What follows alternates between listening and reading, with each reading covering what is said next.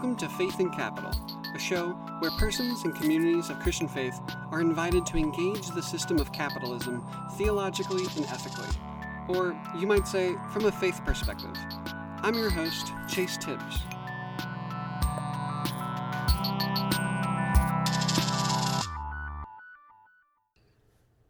To love the church is to be willing to put it to death, to betray it in the name of what we love in it. It is to choose disruption over homeostasis, to confront the violence that inheres in the ordinary run of things, to refuse the lure of a peace that is not the presence of justice, but the absence of disruption to our privileged lives. For us, in whose name the ordinary violence of the society we live in is committed, it is to refuse the temptation to distinguish between a pure and ideal form of Christianity to which we aspire and the oppressive and lethal Christianity of which we are a part.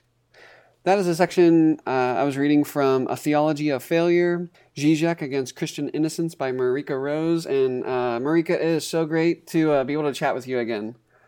Thanks. It's great to be here. Yeah. So just to give a little heads up for our listeners today, today we're going to be talking about failure, and we're going to talk about how different kinds of Christianities and theologies have related to uh, failure, um, uh, the the failure of our ideologies, the failure of Christianity, failures of our politic, and then we're going to talk about one of my favorite things to talk about is violence and uh, which your book spends a, great deal of time discussing as well.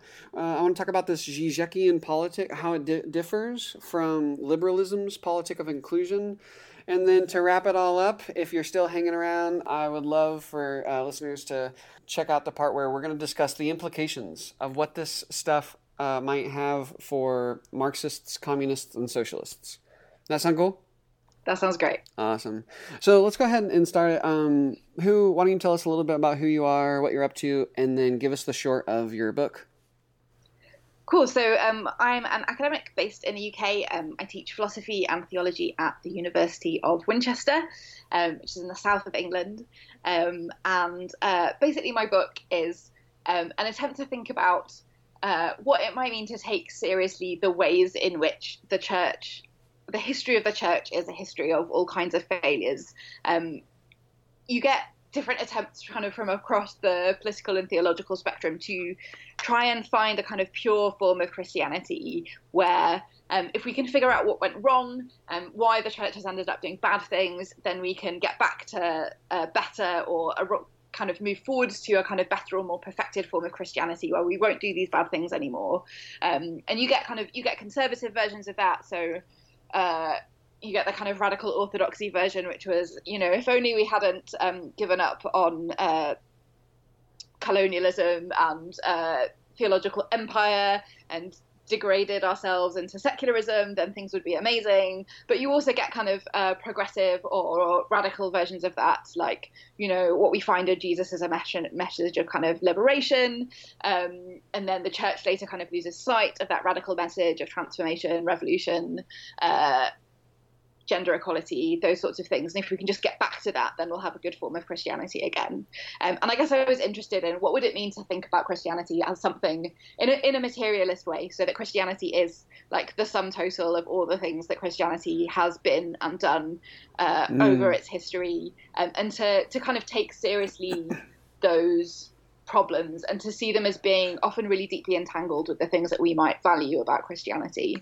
Um, so to not just kind of make ourselves innocent to find some kind of pure form where we can disavow all of the bad things that Christians have done.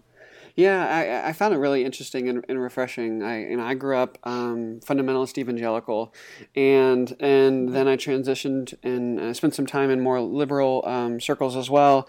And there was always a question of, okay, is there a is there a pure Christianity, or who right? Who has the purest Christianity, or yeah. who has the purest theology? And yeah, and so your book engages these kinds of questions in a very different way than I had previously experienced. So I appreciate your work. Thank you. Um, so let's go ahead and like kind of start from the ground and, and work our work our, our, our way up. Could you name for us some of the foundational assumptions of this Zizekian understanding of failure, incompleteness, and division. Because next, I you know I want to talk about how different Christian theologians have approached this question. But let's start with Zizek's um, analysis of, of what this failure is about.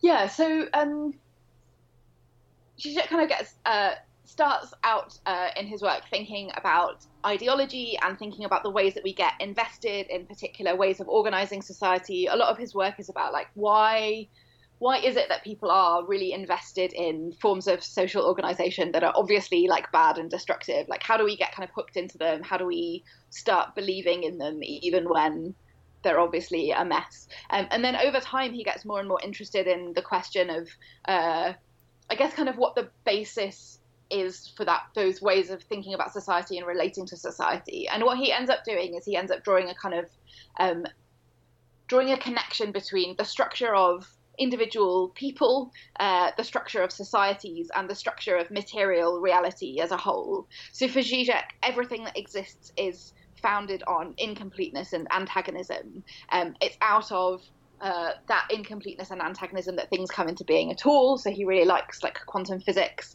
this idea of quantum uncertainty, um, and what that means is that we have uh, these societies that come into being with contradictions, with antagonisms, um, and that we start to want to find ways to make them whole. Uh, we start to to want to find the thing that will uh, complete us as a person and perfectly satisfy us, or we want to find the reason why society isn't harmonious, uh, either a thing that we need that we don't currently have, that if we could just get this one thing, then everything would be better, or this thing that we want to blame for the fact of incompleteness and antagonism. Like if we could just get rid of this one group, then everything would be great, all of our problems would be gone. Um, and one of the things that Zizek is that's interesting about Zizek is that he starts to then sort of tie that into kind of a dialectical materialist. So this kind of old Marxist tradition of thinking about the structure of politics and society emerging out of the structure of the material world as such, um, which is interesting because that's a very different way of understanding the nature of things than you get in a lot of classical Christianity, which is very much about uh, believing that there are these kind of abstract, perfect forms of things that, that Christianity kind of takes from Platonism. Um, that means it becomes invested in this idea of wholeness. Mm. Yeah, so I hear you saying a few things. On one hand, if I understand you correctly, Zizek is saying that all of our thoughts, including our theologies or our perspectives of the world or our, our ideas, our experiences, and any kind of uh, kind of system or structure or things like socialism, capitalism, communism, everything fails. There's no such thing as completeness or uh, there is no system or person or relationship without contradiction. And one of the ways of responding to that could be to say, well, let's pursue wholeness. Let's let's um, pursue harmony, or um, let's resist failure. Uh, let's you know, let's achieve some kind of society that has that that is without failure. But Zizek is saying that that's that's not a thing, right? The goal is not oneness or purity yeah. or perfection. Yeah, and and also that it's out of it's out of incompleteness, it's out of contradictions that new things emerge as well. So the fact that we can't ever be perfectly in control of our lives, have all the things that we want to satisfy us. That's what makes the world interesting. That's what means that there are possibilities. That's how new things kind of come into being. That's, you know, to be alive is constantly to be changing. And so we're never going to get to this point where we've like solved everything. Um, and that is a source of potential transformation as well as a kind of uh, I guess, a kind of limit on how much we can figure things out and control things perfectly. Yeah, and one of the one of the pushback that I, I would assume that perhaps some people feel between this dichotomy, this more popular dichotomy, right? Do you just accept the the reality that failure is that everything fails, that um, uh, every person or system or idea is incomplete, and we, you kind of drift into this relativism, or the other side is like, well, no, you, are pursuing this wholeness, you're pursuing this harmony. Um, how does this this uh, Zizekian like acknowledgement of failure, and then actually at times pursuing failing, right? Uh, uh, yeah. Pursuing the disrupting of things. How how is that different from relativism? So I think that one of the things that is important for Zizek is that is a kind of um, absolute commitment to following things through uh, that is different than uh, believing that there's some kind of perfect thing. And so Zizek talks a lot about um, desire and drive. And so for Zizek, like we, as we come into the world for like a mixture of, of random things happen to us and for whatever reason, out of the things that happen to us, we kind of assemble what what we want, what drives us, um, what moves us forwards. Um, and so uh, for Zizek, the, the thing is not to be absolutely committed to a vision of what things would be like if they were perfect, but to be absolutely faithful to that drive within us, which constantly pushes us to change, to move, to grow, uh, to engage with the world and be transformed by it.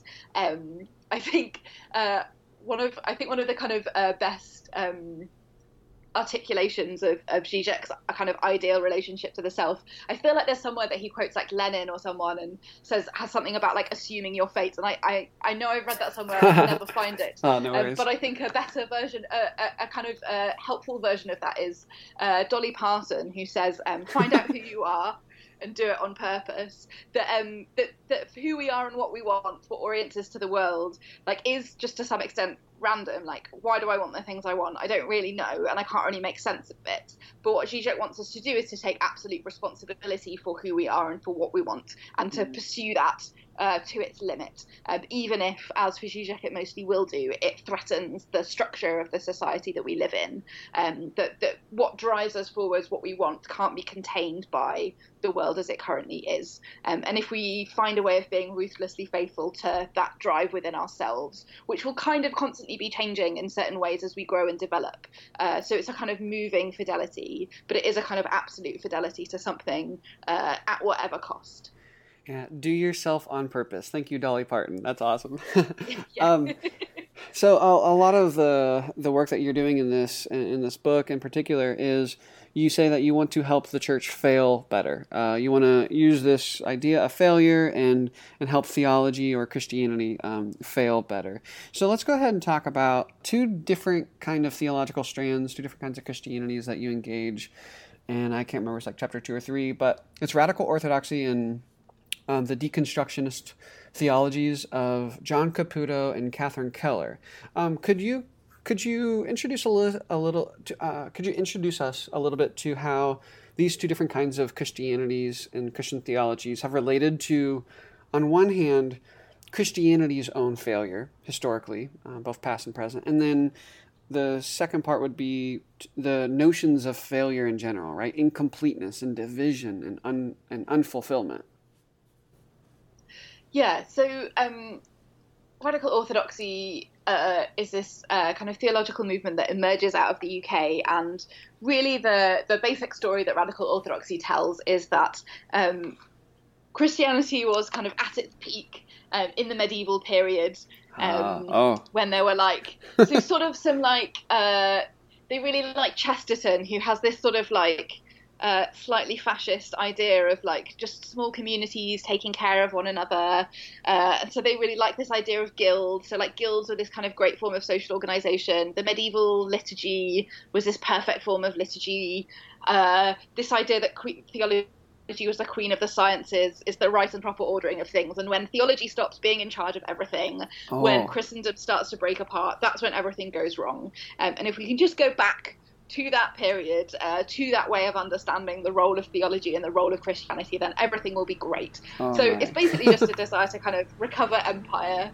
Um, you can imagine that lots of theologians really love it because it's a way of convincing ourselves that theology is this really important academic discipline in a world that mostly does not uh, tell us that. Um, but um, it's bad partly because it's just uh, wildly mythical, made up uh, vision of this uh, medieval Christianity that never even existed. Um, I think there's a point at which Catherine Pickstock, who's one of the important uh, thinkers in radical orthodoxy, refers to this liturgy that isn't even from the period that she's talking about. So it just it requires on this really kind of fantasy version of what medieval Christendom was like. Uh, this uh, post-colonial melancholia, I think. Like, wasn't it great when Christians ran everything, when theologians were the most important people in the academy? um, and it doesn't have space for uh, really anything that isn't Christianity. So uh, as soon as you remove Christianity for radical orthodoxy as the kind of foundation of ethics and politics, uh, you end up with nihilism. Uh, so it's it's a vision of the world that wants to see Christianity running everything, um, and yeah, yeah, and uh, if I could read just a little uh, section that you that, that I think spoke right to the radical orthodoxy part on page one seventy eight. You're right. Uh, the work of love for us is to refuse to be drawn by the fantasy of some lost perfection, of a perfectly liberatory historical Jesus, of an inerrant original text of Scripture, of a patristic inheritance which has always already solved all the problems of the contemporary world, of a medieval Mass that so perfected language as to be its condition of possibility. And that really spoke with me, uh, especially coming from traditions where where there was this longing to rediscover the perfect yeah. uh, in the past. Yeah. yeah, and I think and it's interesting as well because even when you look at what is going on, what's going on is is new, and there's this but there's this inability to recognise that what is happening is new. So you find that in radical orthodoxy, for example, which in lots of ways is a really creative, engaging with contemporary philosophy that is and I think that's the best thing about it that actually radical Orthodox thinkers were kind of at the forefront in terms of theology of engaging with contemporary philosophy and um, responding to ideas that no one else was engaging with in this really creative way. But there's this inability to acknowledge their creativity, and I think you see something really similar in conservative forms of evangelicalism. You know, these very creative rereadings of the Bible, uh, these really uh, specifically contemporary forms of Christianity that just didn't exist uh, that are really unable to recognize that what they're doing is new, that this, this way of reading the Bible doesn't go back to biblical times. It's new, it's creative, it's doing new things. But because the story is all about recovering this earlier form of Christianity, you can't be honest about what's actually going on. Um, yeah, and actually, uh, now that you say the the whole contemporary evangelical thing, one of the uh, one of the early things I was facing in your book is that you're talking about someone called uh, Dionysius, and as an yeah. evangelical, I was taught that I didn't have to know Christian history. And so I just skipped 2,000 years. And even, uh, yeah, so I probably read a little bit of Dionysius in uh, seminary, but uh, I, it was funny because just coming from my own tradition, I think that's a great example of this skipping back to some kind of perfect moment. Whether we're saying the, the perfect person in the perfect moment was something in the Bible, or, or the Bible's perfect, or the perfect moment was in, in medieval Christianity. I, uh, yeah, there, there's there's so much that we're actually personally I am missing out. I have a very limited my my view and my understanding of the expanse of Christianity, what it has been, what it is today, fails. Yeah, yeah. I mean, I remember a very similar experience. Like I grew up evangelical, and just this experience of going to university and suddenly realizing that like people people who lived like after the canon of scripture was closed and before the Reformation, like were really Christians and were really trying to read the Bible and work out what it meant. And it just was this kind of mind blowing, like, whoa, like, I just thought that, I don't know, like, what happened in that period, but that people just kind of gave up and then it was all like made up liturgy and tradition and it didn't really have anything to do with Christianity. And then you're like, what these people think they're doing is kind of related to what I think I'm doing. Um, and when you read those people, I mean, you can read them in the radical orthodoxy way, right, and be like, oh, well, they were doing it right. Because you get versions of that, that these people, actually, this is the best way to do it, and we need to go back to them, which is a sort of similar move to evangelicalism, but just picking a different point in Christian history as the point where people were getting it right. Or you can read them and go, oh, they were trying to make sense of Christianity in their particular context using the resources available to them, and what they're doing the kind of things they're creating are analogous to the kinds of things I'm creating as I read the Bible, engage with Christian tradition in my period of time. And the fact that they thought that they were doing the right thing and ended up just with really like horrendous ideas suggests that maybe I might do the same thing and not be aware of it. Mm. Um, yeah. Yeah. Okay. So so here's uh, radical orthodoxy, and then there's a there's another tradition that might be more uh, familiar with a lot of our listeners: the deconstructionist theologies of John Caputo and Catherine Keller.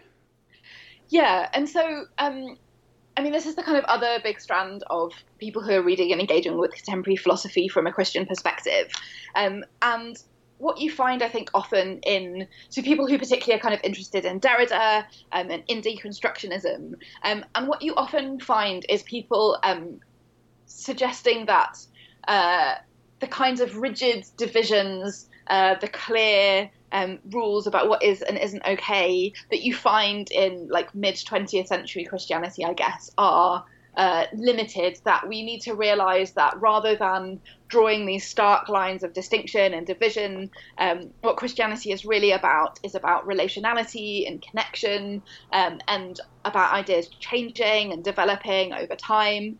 Um, and I think. Uh, that's much closer to the kind of thing I'm arguing, but um, I think there's a kind of key difference, which is that um, what you often find in these ways of thinking about things is this idea that everything is complicated. We need to just hold on to ideas a little bit less tightly. That really the problem with um, Christianity is its too rigid understanding on things. That uh, you know we we want to assert things really definitely, and that brings us into proximity with other groups who do violent, bad things. To uh, so Caputo likes to com- kind of compare that way of thinking about theology with uh, the kinds of fundamentalism that makes you fly planes into. Um, the twin towers um, so this idea that, that believing things too much is destructive and so the solution is to kind of believe things a bit less mm. uh, to hmm. chill out uh, but um, i think there are are two problems. One is that um, it means if you if your solution to people believing things too much and then doing bad things is to believe things a little bit less, it sort of becomes irrelevant. Like what things you believe a little bit less. What's important is your relation to those beliefs and that you don't hold on to them too tightly. Um, but what that often does is it really fails to pay attention to the fact that what's important is not just what we believe about the world, but what we do in the world. Um, and that what we do in the world uh, doesn't rely on us believing in it straightforwardly. This is something that Zizek talks about a lot the way that. Uh, you know the way that capitalism functions we don't need to believe straightforwardly that money is real for those systems to kind of continue functioning anyway we don't need to um, we don't need to, to really believe in the ideology of work for people to be forced to go out and work by the violent threat of not being able to house themselves. And I think really what you get in the shift in, in deconstructionism is this sense that, that what is what they're doing is a kind of radical unsettling of things. But actually, I think what's really going on is much more that you see mirrored in those theologies uh, what the shift that's going on in terms of uh, the economy and the forms of government that are at work in the world. So, uh, mid 20th century Western economies uh, are very Fordist. So they're about um, really they're about production. They're about putting people in factories, rigidly regulating their days. About really kind of clear lines of distinction. You see that in terms of um, how we organise race. So you have these really clear the Jim Crow laws in the South. These really clear, sharp lines of distinction. Uh, in terms of gender roles that, that the way that power works is about clear um, places where power is exercised, clear divisions um, that fit with certain kinds of rigid ideas about the family, about work, about religion.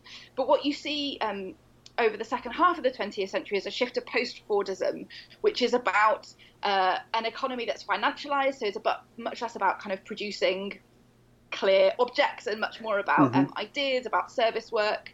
Um, the, the lines between um, education and employment become much more blurry. Um, the way the government um, exercises control over people becomes much more indirect. Uh, you get, for example, um, so you see this a lot in the kind of shift to uh, the digital. So, for example, where in uh, Jim Crow America you get redlining, so banks explicitly drawing lines around areas and saying we're not going to lend money to people who live uh, in these majority black neighborhoods. What you get now is you get uh, computer algorithms gathering data, and because the data they're gathering is about a world that is racially unequal, you get those same sorts of things like people who live in this area are less uh, the computer will tell you that they're not such a good investment. And it isn't because anyone's been like, don't lend money to black people. It's like the algorithms. So these forms of control uh, that are much more kind of fluid and adaptable. And we are encouraged ourselves to become much more fluid and adaptable. You don't go work in one place.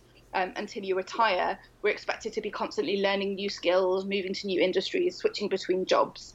And so, this idea of a kind of fluid, uh, way of relating to things, I think, is much more reflective of that shift to post Fordism than it is actually about uh, revolution or a meaningful transformation in the direction of, of justice. Um, uh, yeah. yeah. excellent. So if I if I hear you correctly, and and then uh, maybe if you can bounce back where I'm missing pieces right here, but do I hear you say that it's really important to uh, radically unsettle, right? Radically uh, dis- disrupt and decon- do the deconstructive work, but that there are still particular systems and structures and ways um, in which our communities and our and our relationships and our lives are organized that need uh, completely disrupted and and replaced, um, and that if we say if we just take a step back and say everything is just so complicated and everything relates everything or, or everything is related to everything and, and, and, and everything's kind of influencing each other um, that you can end up actually reproducing and reinstating the current order of things. And what we're looking for is to to think about what um, to engage the world both in its complexity but also deliberately uh, make choices um, as to what needs to be radically disrupted. Um, I, I, you know, you, you throw out the word choosing uh, revolution and, and radical transformation, as opposed to say, listen, things are complex, and let's just sit back on our ass. Yeah, and I mean, it's also about paying attention to what's going on at the level of the material, right? So I think you see this really interestingly in uh, recent debates around trans issues. So, what you find in society is a much greater growing acceptance of people expressing gender however they want to. Um, there's pushback against that, that's often about the fact that this is a change. Um, but what you see as this happens, and as you know, as government bodies will kind of post things about like uh, it's okay for you to be whatever gender you want, but they won't provide the kind of material resources that people need to transition. So there's a gap between what's going on at the level of ideas and how we relate to one another uh, interpersonally, and then what what resources we actually provide for one another. Uh, we see um, a, a, kind of growing, shifting, and changing in terms of representation of different kinds of identities in the media, but we see actually an intensification of material inequality um, around gender or around race. And so it's about that disconnection as well from the kind of I guess the abstract formal forms of freedom and then how material resources are actually distributed. Like, can people afford to pay their rent? Uh, it doesn't really matter whether or not you uh, you know, like it, it doesn't matter in lots of ways if your landlord like uses the correct pronouns for you if he's charging you rent that you can't afford to pay. Um, so it's that kind of disconnect, I think, as well between ideas and discourse and actual material realities. That's brilliant. Yeah. But before we move on to questions of violence and nonviolence and such, um, in particular, what might it look like to betray the church in the name of what we love in it? Uh, yeah, this is perhaps a little different than the approaches of radical orthodoxy yeah. or the deconstructionists.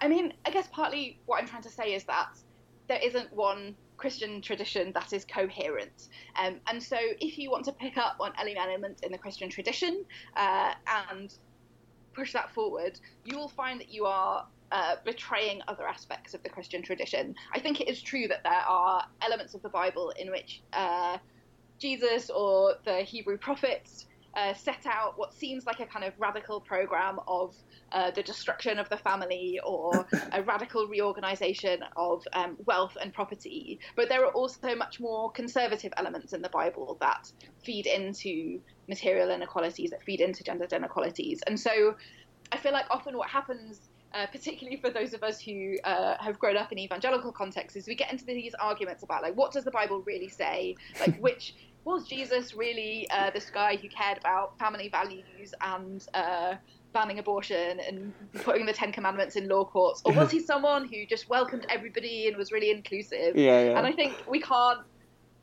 we can't win the argument on those lines, partly because it doesn't work anyway for most people. Uh, you can tell people that the Bible talks about poverty more than it talks about abortion till you're blue in the face. It doesn't actually change things, but also because it's not straightforwardly true that if we want to understand why we are where we are, we have to understand the role that Christianity played in getting us here.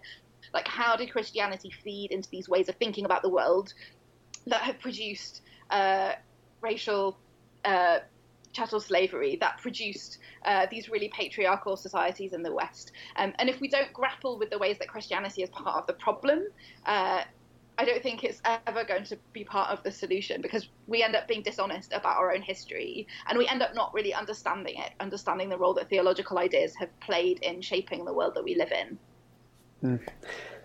For uh, for lots of Christians in the U.S., and uh, this includes those who are like actively committed to more like reformist kinds of initiatives, yeah. and then also those who are actively sitting on the sidelines. The question of violence has been made out to be in either or.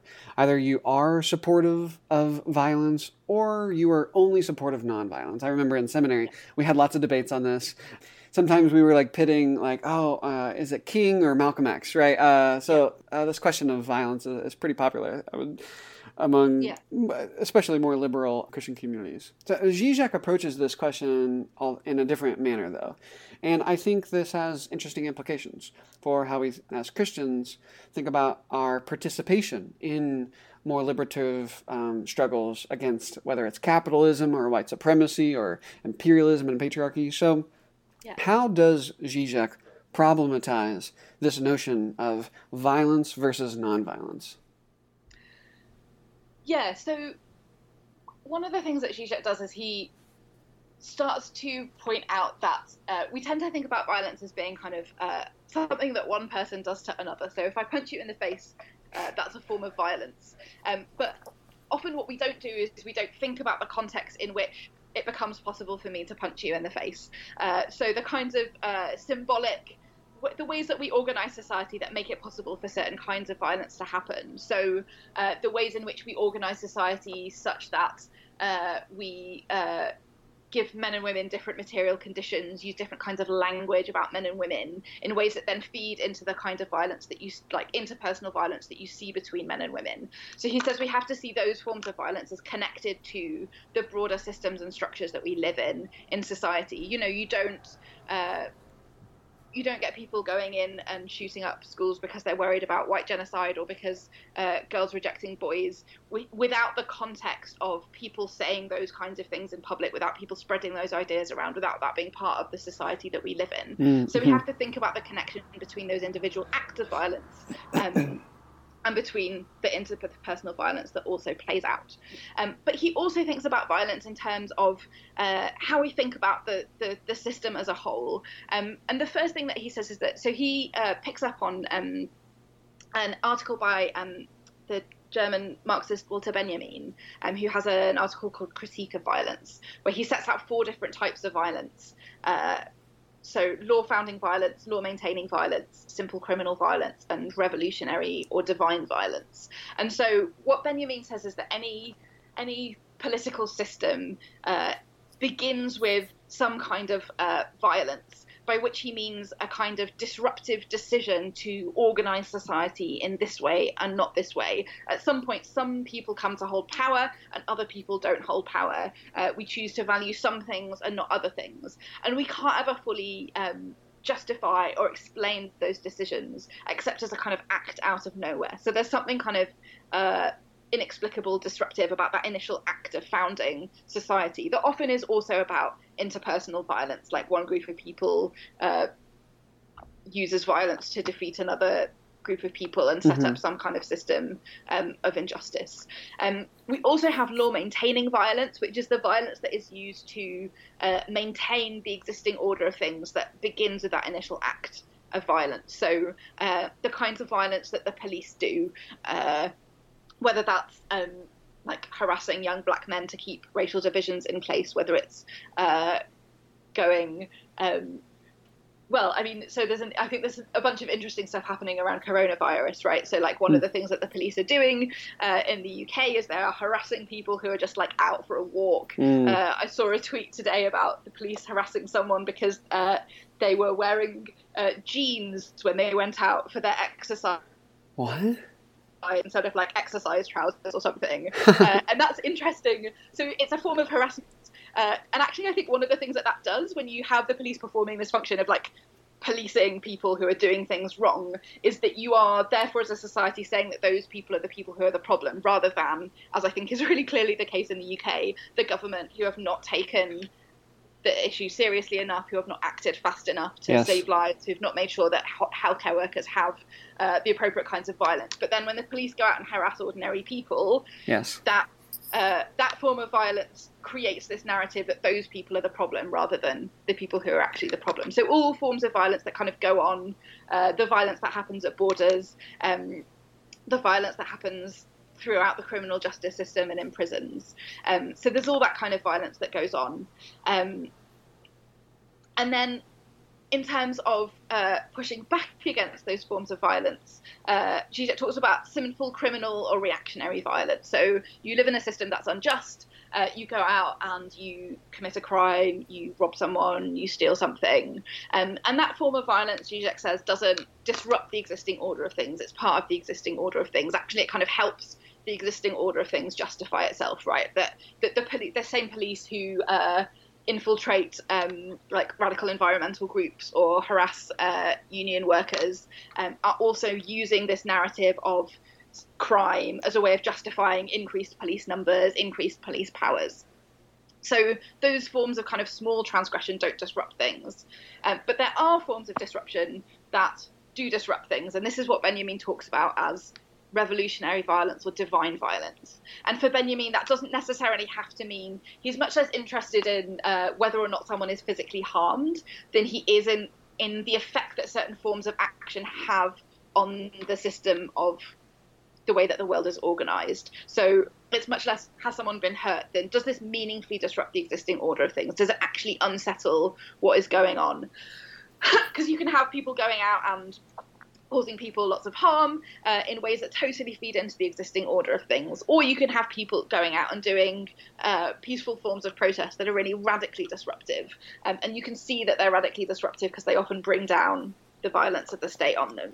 So for Zizek, kind of reading Benjamin, the question is less like, does someone get punched in the face? And much more, what, what impact does this action have on the structure of things? Does it actually disrupt things? Does it change the balance of power? Um, or does it just feed into the way things are?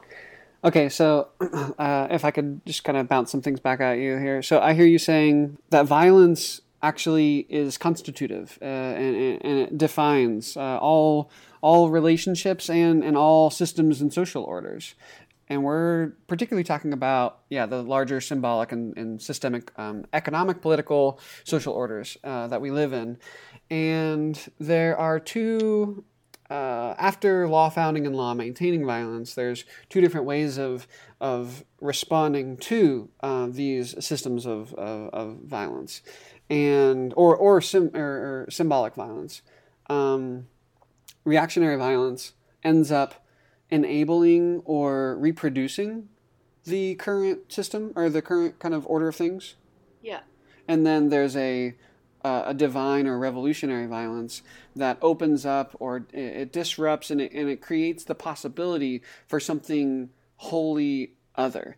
And and and actually sometimes i um in your work i found you connecting this to the theological idea of creatio ex nihilo. Um, is that is that correct uh, what do you mean by like creating the impossible um, wi- without without being like utopian and completely otherly, right? Uh, uh, uh, otherworldly. Yeah. I mean, so I guess it's this idea that really the art of politics, I think this is a Zizek phrase, is like that, that politics is the art of the impossible. That like so much of the way that society works, right, is we have uh, this set of possible things that seem possible within the existing order of things. Like it seems possible that. Uh, trying to think of an example. Um, it seems possible that we might exec- elect this party leader rather than this party leader, um, but it doesn't seem impossible that like we could uh, abolish rent. Mm. Um, and so for Zizek, the real art of politics is not about sort of getting the best we can within the range of what seems possible. It's about changing what seems possible and creating new possibilities, um, which is obviously really difficult to do. Um, and I think for Zizek, one of the things is that you you never quite know if what you're going to do is going to have that effect. Um, all that you can do is kind of try and find ways to work together and to imagine other things. And then at some point, sometimes uh, that will tip over into more radical transformation in a way that seems miraculous, that seems like a creation out of nothing. Um, that you know, like you see this certain in certain kind of moments of like the history of like political resistance, that people will have been doing the same thing for a long time, and then suddenly something kind of sets something off in ways that no one could really have predicted, um, and that's when things really kind of start to change. Yeah, I wonder. I wonder if, like, say in the U.S., if we just got a, a, bunch of people and for the next 10 years we just go out and protest i don't know once every month. Uh, but but if you just keep on protesting on this planned schedule and again nothing nothing is changing nothing is fundamentally transforming the foundations of society um, we uh, a, a, revolutionary or more divine form of violence would try and open up a possibility right? Uh, disrupt the this perhaps the symbolic status quo way of understanding the world or would actually put a halt um, or or cause a crisis in the current system, uh, the current order of things. Is that correct? I mean, I guess the, the, the, problem with protesting as an example is that actually I feel like the way that the current order of things is set up is so that people can protest as much as they want and it's never going to change anything. Absolutely. Um, so I think, well, I mean, the, the example that um, Benjamin is using in the article that Zizek is drawing on. And one of the things that's interesting about Zizek's work on violence is he never references Benjamin's example, which is the general strike. Oh uh, and so I think the general strike is a really interesting example because you can, to get to a general strike, it always uh, is about the kind of uh, small forms of strike kind of snowballing and turning into something bigger. Like it, it's very difficult to kind of sit down at the beginning of doing some political organizing and being like, uh, we are going to organize a general strike uh, because generally what you're doing is a much smaller scale. But what you do see sometimes in history is that as smaller forms of organization happen as people go on strike in one workplace uh, sometimes that spreads and sometimes it kind of yeah like builds exponentially and unexpectedly into everyone in a particular area like going on strike. And so i think the general strike is maybe a better example. So doing things that are disruptive on a kind of small scale that are meaningfully changing things on a small scale but aren't going to end capitalism. Um, but then kind of doing enough of that small disruptive work that's building on different logics than the logic of like work and exploitation that we're expected to live by mm. that then has the potential to kind of turn into something bigger. Um, though it's interesting actually, I was thinking recently, uh, one of the things that I think is interesting about uh, like left politics is how similar it is in lots of different ways to my experience of church. And I kind of feel like uh, the idea of like the general strike or revolution is uh, is a little bit like the idea of revival, which was so mm, mm. central to the form of spirituality that I grew up with, and actually super destructive because you're constantly hoping for a revival. And oh revival yes. Um, and I think, I mean, Zizek really is interested in like how do we overthrow capitalism, um, and is very frustrated that that doesn't seem to be a possibility. Um, and I think increasingly, I feel like I don't know that that's a helpful horizon in some ways. Like, absolutely, I would love if we could end capitalism, but I think realistically,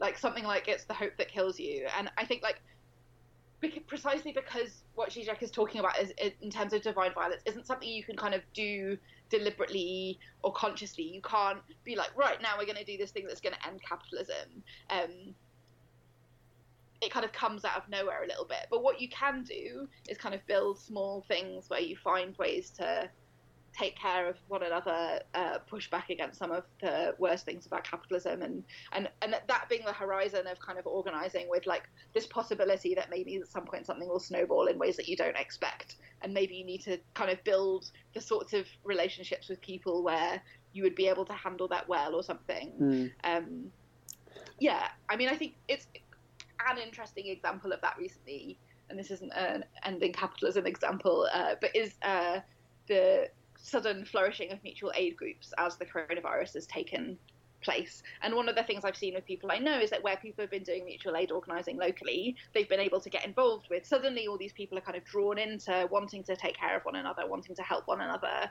And where you have mutual aid organising that's been going on already, people who've been able to shape what that's looked like, uh, who've been able to kind of minimise the involvement of police or make sure that what's going on is really kind of mutual rather than this charity model. So something like that, I think that that maybe maybe trying to work out how we get to revolution is not always the most helpful thing. Mm, that's brilliant. Yeah. So okay, so how is this deliberate choice uh, to disrupt and to, as you say, like traumatize and, and shake the foundations uh, of the dominant symbolic and structural order of things different from a more popular liberal commitment to in, inclusion? Uh, to including persons who are historically or currently, say, marginalized or um, disadvantaged? Yeah, so I think this is kind of the, the difference between um, liberalism and a kind of radical or revolutionary politics. And I guess um, what liberalism tends to say is, you know, basically where we're at is the way that we're currently organizing things is basically okay. Uh, we can push it in different directions. We can maybe kind of want gradual reform. Uh, so, like Caputo, for example, is like capitalism isn't this like big bad bad thing. What we can do is we can sort of push for reform so that like inequality is decreased, so that um, there aren't as many poor people. Um, and he his critique of Zizek is he just doesn't think that we need this overthrow of capitalism. What we can do is kind of gradual reforms that will make things better. And that kind of politics comes from um, a sense that things are basically okay, but we just need to to include some people who are currently excluded. So. Yeah. Uh, political liberalism in the kind of modern Western sense is basically fine. Uh, the fact that it includes women and black people and people who don't own property from uh, full citizenship is a kind of accident. Uh, fundamentally, the ideas that drive it are good, and we just need to kind of include more people so that eventually everyone is included as we widen the borders. Mm. Um, what a more revolutionary politics says is uh, those exclusions are the truth of the system that uh, liberalism, capitalism rely on uh, pushing some people outside of the bounds of humanity, rely on uh, exploitation. Um, and as long as we remain within capitalism, within liberalism, we're going to find those forms of violence. And so ultimately, what we should be aiming for is a is to, to end capitalism. Um, so it's this kind of yeah, uh, an insistence that the, the the violences that we see, the bad things that we see, the exclusions we see are part of the system and are not just kind of incidental, aren't accidental. That they're right at the heart of the logics that drive the kinds of systems that we live in um, at the moment. Yeah, that's really helpful because I feel like I, I know a lot of my friends would feel they i mean our relationships were really pivotal in talking about this need to um, recognize the realities of white supremacy and the realities of of uh, heteronormativity and, and, and patriarchy um, and, and mass global inequality across the world. But there is at times this uh, this hesitation to name capitalism as a fundamental, uh, or or say like U.S imperialism um, yeah. as fundamental, foundational systems of violence that we have to seek its replacement of, um, because we could we could say have um, a, a, group of of workers and have one black manager, or we could have a school with female teachers or or uh, queer uh, churches with queer pastors, but as long as we maintain certain systems of hierarchy and exploitation, the vast majority of people, including, and, I would say still, especially persons of color, people who are gendered as inferior or racial, yeah, racialized as inferior, will remain at the at the bottom. Uh, there will inequality and hierarchy will persist, even if we start to include, uh, say, the the slave, the witch, and the heretic at higher positions of power? Well, I mean, partly because those positions of power are the, the problem. Like, it isn't just about. Uh, that tweet that was uh, I see people circulate a lot with someone being like liberalism means like the demand for like more women prison guards. Uh, you know, you don't, if these systems are fundamentally violent, you don't make them less violent by including more people. Um, you know, I've worked for institutions who have women in positions of leadership and they still enable sexual abuse. They still fail to deal with bullying. Like, yeah, you have to have a much more radical rethinking of the way that we organize power, the way that we uh, decide who counts as human and not, uh, the way we decide who has access to uh, wealth or property. Um, yeah, and that, you know, as long as you live in capitalism, capitalism is going to be finding new ways to uh, create exploitation because that's how it survives. So, uh, to wrap this all up, um, what might it look like for us as Marxists and communists or, or, socialists to fail better in the 21st century, right? How might our uh, deliberate attempts to fail better impact how we engage thinkers, you know, like like Marx and Lenin in the past, and movements of the past, um, as well as how we understand our own um, ideological frameworks and methods and the goals that we're pursuing. I think that um, hmm, I think that one of the things is about trying to think about our relationship to uh, those ideas and thinkers, and trying to more seriously grapple with the ways in which uh, they fail and the reasons why they failed, and um, not kind of.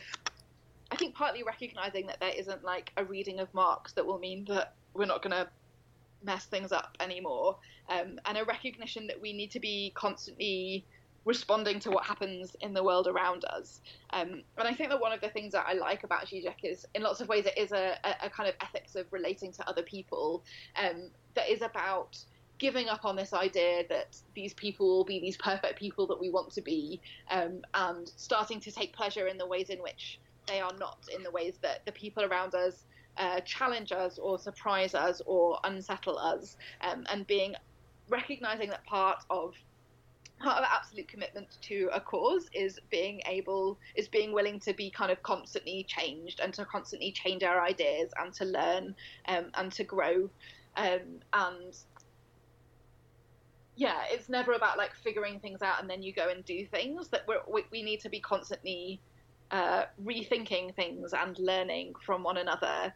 Um, and I think also one of the things I think about a lot is what it means to give up on the desire to be right or be good. Um, um, and I think we get, particularly as Christians, I think so much of Christianity is about this idea that, you know, because you being a Christian is about being in the group of people who have had their sins forgiven, who have been made good. And I think so often our engagement with the world is about reaffirming our sense of ourselves as good people mm. um, and not being able to deal with things that make us feel like bad people. And, and I'm interested, I guess, in what it would mean to engage with the church, but also with the world, with politics.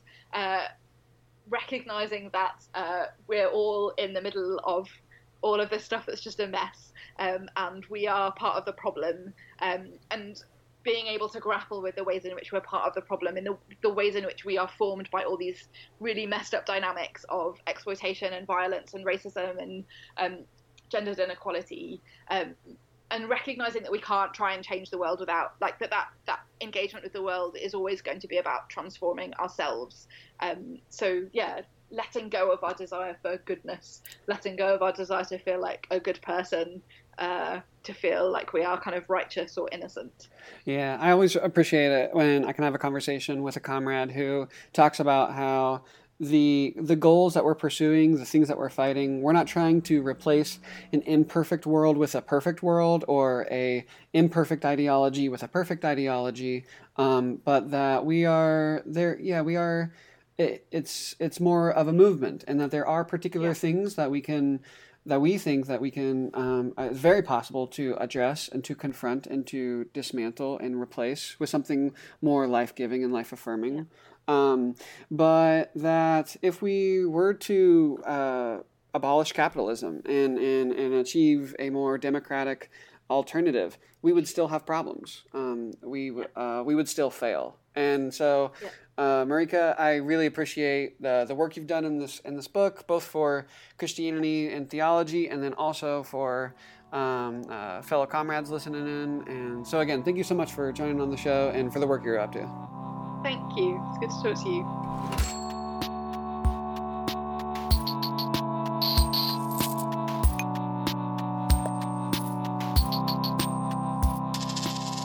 Friends, thanks for listening.